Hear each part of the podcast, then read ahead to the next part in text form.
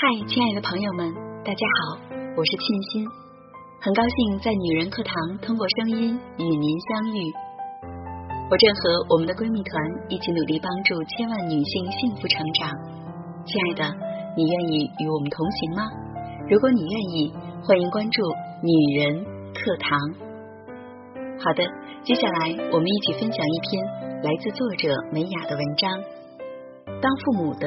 请尽量不要传递这样的感觉给孩子。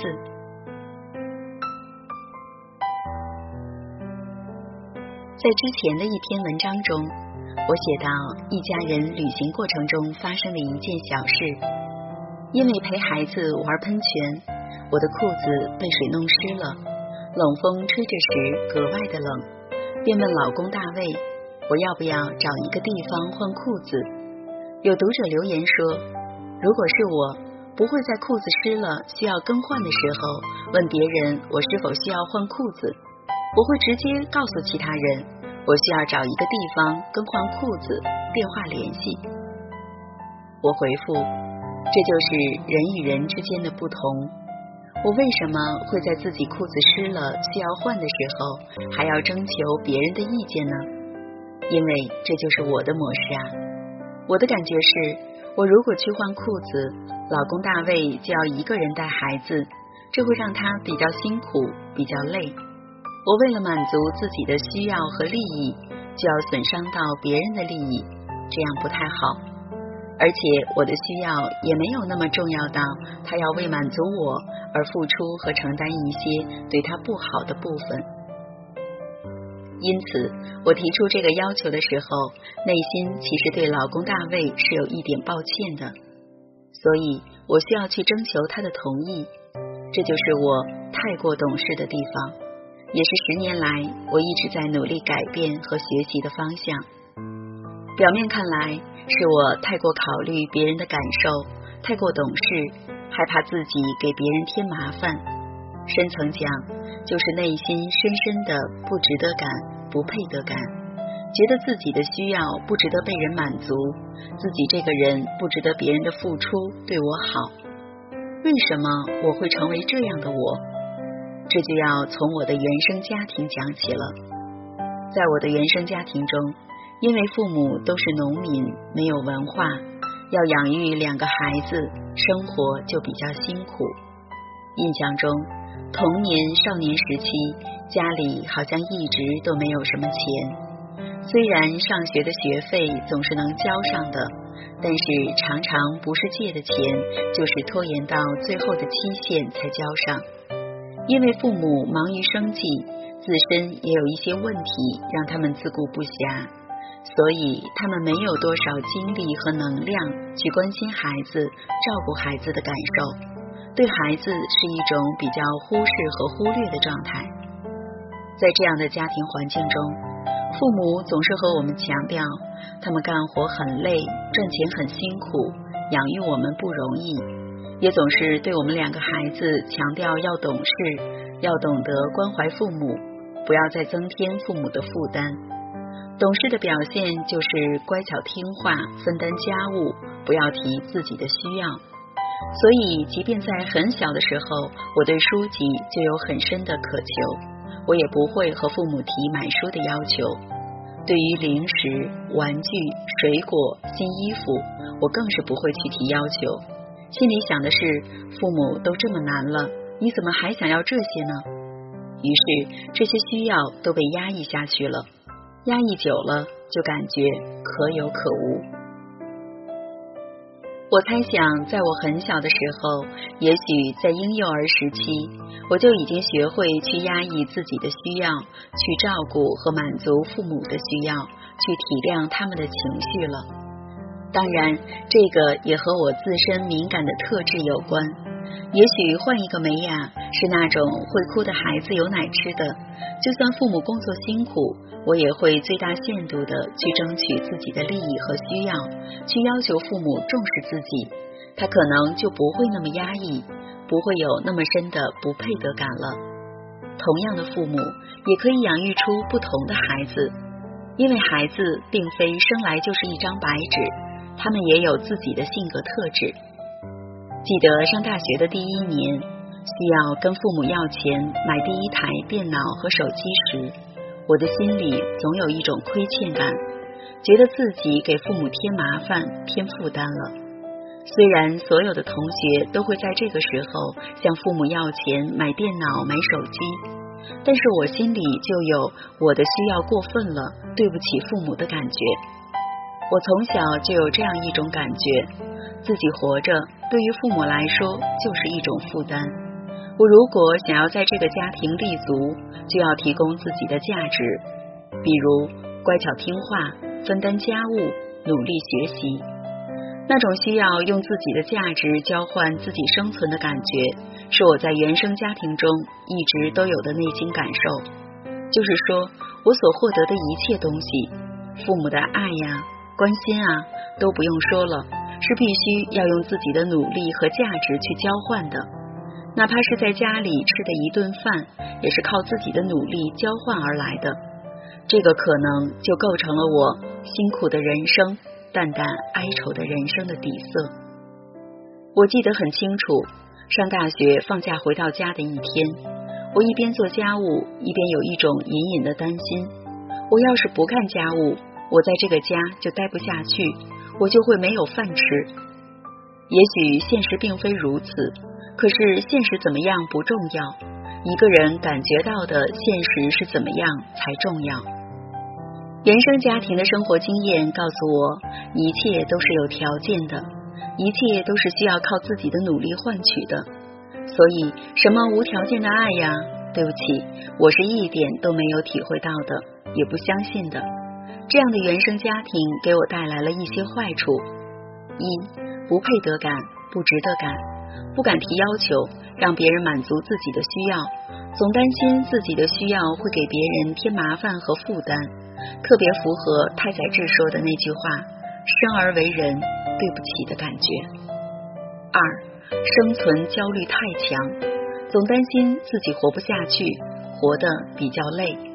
从高中就开始在亲戚的店里打暑假工，大学除了学习拿奖学金，也是各种兼职。毕业后做广告策划的同时，还做了好几份工作，努力赚钱攒钱是缓解我生存焦虑的方法。但是这样真的很累，这样很累的生存状态伴随我一直到三十岁左右。通过阅读、写作、做心理咨询。我内心的匮乏和生存焦虑缓解一些，加上现实生活中也买了房，攒了一些钱，所以生存焦虑得到了一定的缓解。这一点的好处是我事业发展的不错，一直以来好像挺能挣钱的，虽然不是很多，但是够我买房买车。三，对父母没有多少感激之情，感情也比较疏离一些。觉得自己所拥有的都是靠自己努力交换来的，养育之恩我从小就一直在还，也没有向他们索取什么，所以长大之后也就还清了，不欠他们什么。从传统的角度讲，这样想多少有点自大和忘本，我知道，但是这就是我真实的感觉，我不能骗自己。所以，当父母的，请尽量不要传递这样的感觉给孩子：一，孩子是你极大的负担和麻烦；二，你给予孩子的一切都是有条件的，都是需要他用自己的东西来交换的，因为这会让孩子有生而为人对不起的不配得感，也会让你们的亲子关系变得疏离不亲密。什么东西都有两面性。这样的原生家庭模式也带来了一些好处。疗愈原生家庭的创伤需要的一个关键步骤，就是更客观的看待我们的成长经历。比如，一更有现实感。我从来就不相信天上掉馅饼的事情。年轻的时候，哪怕我穷，我也不会被外界的物质诱惑。因为我觉得人家给你买包送你礼物，一定是要你回报和付出什么的，所以我不容易被诱惑，不容易受骗。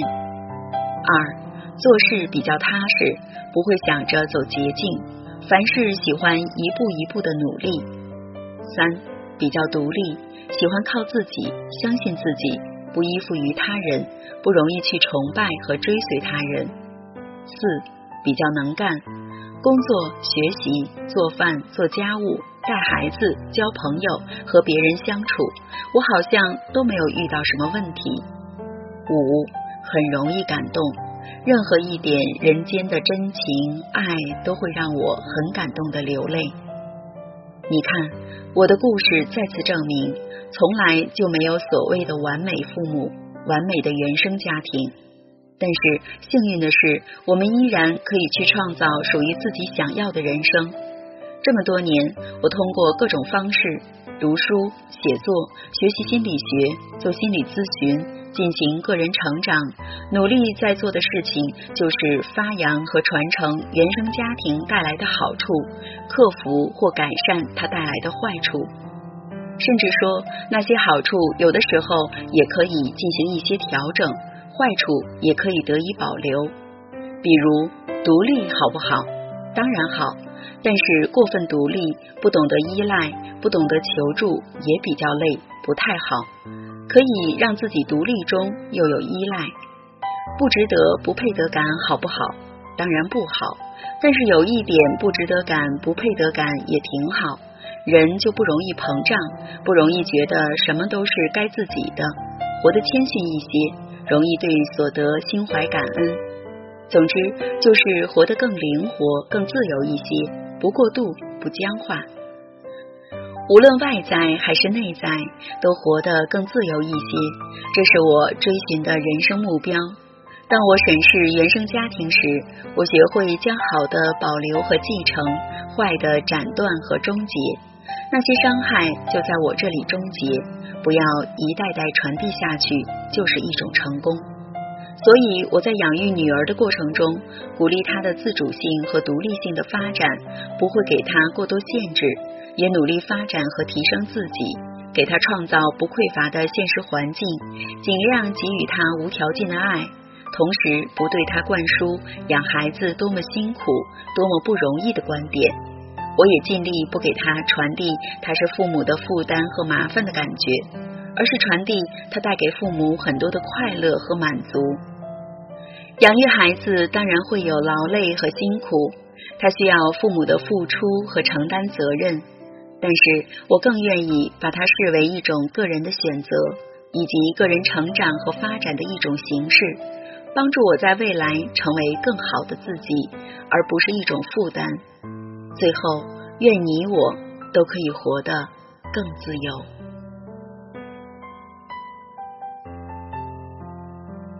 好的，今天的文章就分享到这里了。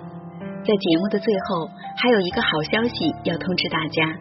借此，女人课堂三周年庆暨共建共学百万奖学金项目启动，我们邀请您一起来学习成长，并且由我们女人课堂的新密会全力赞助我们高额奖学金。您可以搜索“女人课堂”四个中文字，添加关注公众号，在后台回复“共读共学计划”就可以了，或者添加班长微信二八四九二七六九八二详细了解。我是陪伴您的闺蜜沁心，感谢您的聆听与陪伴。今天的节目就到这里了，愿您有一份好心情。我们下期再见喽。